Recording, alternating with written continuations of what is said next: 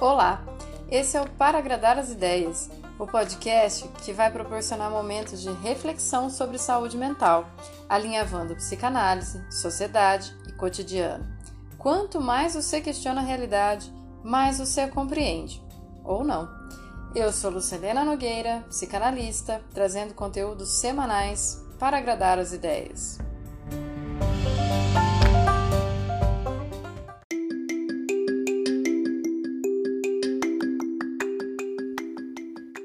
Episódio de hoje. Mas que droga!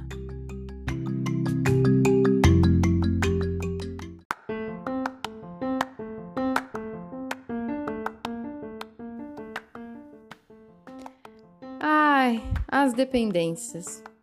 Desde o começo dos episódios desse podcast, eu já venho sinalizando que ninguém é capaz de viver sozinho. Mesmo quando consegue fazer tudo de forma independente, haverá o outro. Agora que a gente está com muito menos acesso ao olhar dos outros, a gente está vivendo uma realidade incontestável. As crianças dão exemplo pedindo cada vez mais para serem filmadas, por exemplo. A gente trabalhando com tela o dia inteiro fica muito mais cansado e a gente não vê a hora de poder encontrar as pessoas de quem a gente tem saudade, sentar numa mesa, jogar conversa fora. Deu saudade de alguém, né? Mas nem toda relação é só saudável e muitas delas são medonhas. Embora a sociedade já tenha colocado num lugar marginal o uso das drogas ilícitas, a gente precisa tirar algumas máscaras para falar sobre drogas a gente tira essas máscaras, porque para Covid a gente mantém, tá bom? O fato é que elas sempre existiram, sempre vão existir por apenas um motivo. As drogas são ótimas. Você se assusta quando eu digo isso, mas eu duvido que você está me ouvindo sem ter tomado um café. Provavelmente um café com açúcar. Ou que quando você pede um lanche no fim de semana, você não junta ele com refrigerante. Ou que você passa reto para uma Páscoa sem nenhum chocolate. Percebe? O nosso mundo está repleto de drogas. Até a internet pode entrar nesse rolo, porque veja como que a gente já nem consegue mais viver sem dar uma olhadinha várias vezes ao dia. O WhatsApp, por exemplo, é mais do que um uso abusivo de drogas, é dependência. A gente diz que é trabalho e tal, mas é dependência, vai. Esses dias é, eu tava conversando com a minha irmã, ela me lembrou que a minha irmã mora muito longe, então é raro a gente ter essas conversas, eu aproveito. Ela me lembrou dos ursinhos gummies. É, vocês lembram desse desenho? Eles tomam uma poção mágica e saiam, saem pulando, fazendo tudo o que precisa fazer. A gente começou a dar risada alto quando eu falei para ela: Eita, que a gente tá usando droga desde criança. Ela ficou preocupada, mas por, por quê? Como assim? O que, que preocupa? Né? Os desenhos vão influ influenciar os nossos filhos? Não, a sociedade mesmo. Eles tomam a poção, para quem não lembra, eles tomam essa poção e saem fazendo tudo o que eles precisam fazer. Guarda isso, porque o fato de ser tudo o que precisam fazer, ou seja, realizar, produzir, é o que faz com que essa droga seja aceita naquele grupo. Não tem ninguém ali que toma poção para ficar vendo unicórnio. Pelo menos eu não me lembro de nenhum unicórnio nessa cena. Era só ursinhos Gummy trabalhando a milhão, fazendo engenhocas e etc. Ué, se a gente usa tanta droga assim, por que, que a gente fala tão mal delas? Porque quando a gente pensa em droga, vem coisas proibidas que matam de tanto usar ou que estão envolvidas em crime. Plim! Porque essas drogas não te ajudam a subir na vida. Você não sai fazendo tudo o que precisa quando fuma maconha, usa cocaína, enche a cara de álcool ou de barbitúricos. Aliás, a gente faz tudo, menos o que precisa quando usa essas drogas. A palavra droga significa tanto substância ou produto que leve à dependência química, quanto algo que apaixona, que atraia, que intoxique o espírito. Eita, que acabei de dizer que elas são ótimas. Bom, mas eu espero que em seis meses juntos por aqui você já tenha aprendido que aqui a gente se pergunta sempre: para quê ou para quem? As drogas são ótimas para apontar que em todo mundo existe uma falta, que quando busca apenas o seu preenchimento de qualquer forma, pode escolher acabar, é, acabar escolhendo qualquer coisa. Nenhum dependente químico, do crack ou do Rivotril, entrou nessa porque estava tudo bem na vida dele. O Rivotril pode entrar pela porta poderosa do discurso médico, publicitário, de que se você não está conseguindo dormir, se você não está se sentindo bem para continuar produzindo, se está muito ansioso, barra inseguro, precisa dessa ferramenta para poder continuar sem doer tanto. Ai, que um dia eu aprendo a fazer um som do disco riscando aqui, sabe? Para a gente perceber as armadilhas. Você não tá bem para continuar produzindo. Beleza. Você pode sim, e por momentos deve sim, usar recursos medicinais ou outras coisas para amenizar o sofrimento que te paralisa. Mas na sequência é sempre muito importante se perguntar: o que, que anda te paralisando? Que dor é essa? De onde ele vem e por que ele me consome? Percebe que essa pergunta pode ser feita tanto para quem toma Rivotril ou para quem fuma crack, na mesma medida?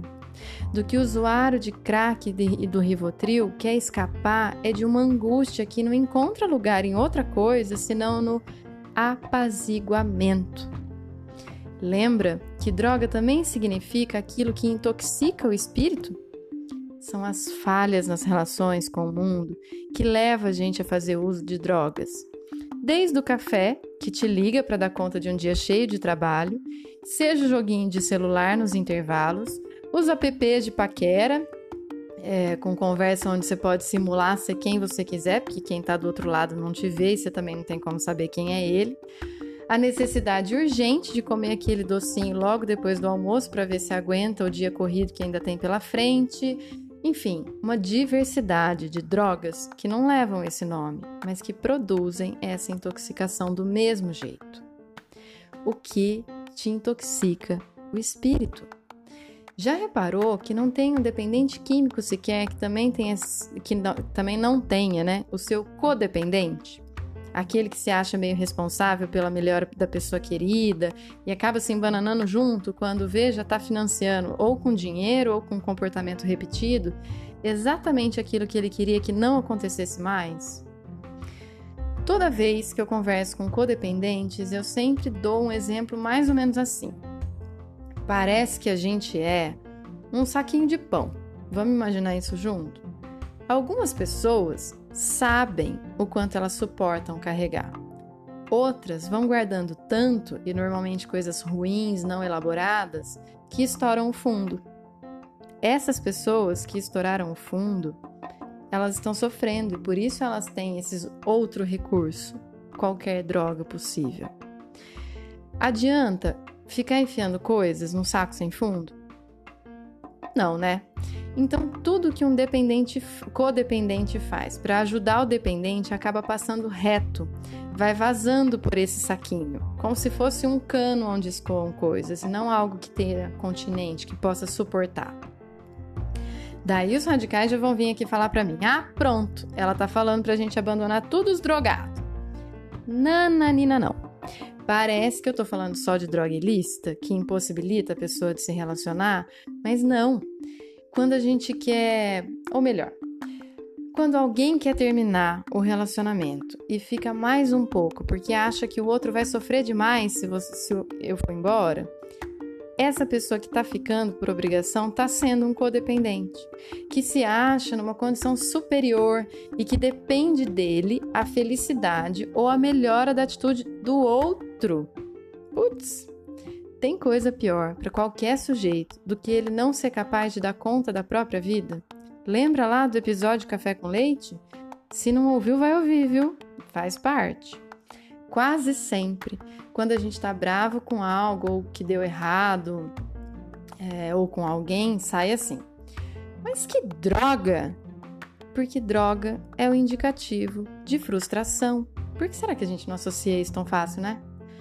Ela aumenta mais essa frustração quando alguém chega do lado e diz assim: Ah, eu avisei. Poxa, você sempre faz isso? Ah, eu sabia. mas isso de novo. Ou, ai, daqui, vai, eu faço para você. O que está dito do outro lado dessa expressão? Você não é suficiente. Sem mim, você não vive, porque eu sou melhor que você. E essas frases podem sair da boca de uma pessoa ou da tua xícara de café, das duas gotinhas do calmante, da comida que você exagerou ou qualquer coisa que o valha.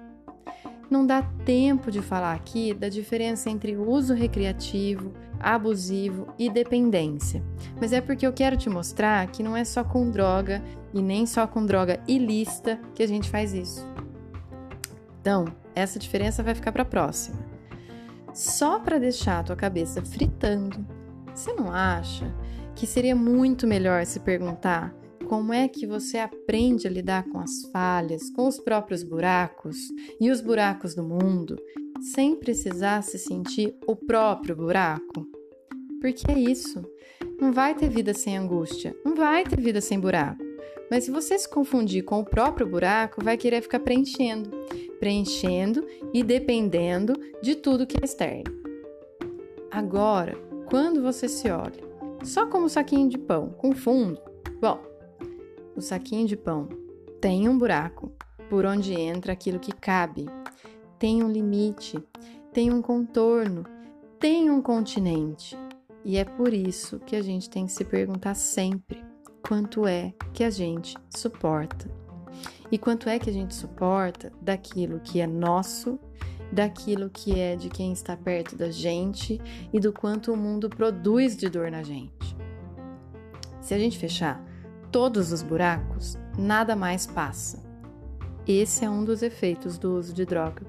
A gente perde o vínculo e a possibilidade de se relacionar com o mundo lá fora.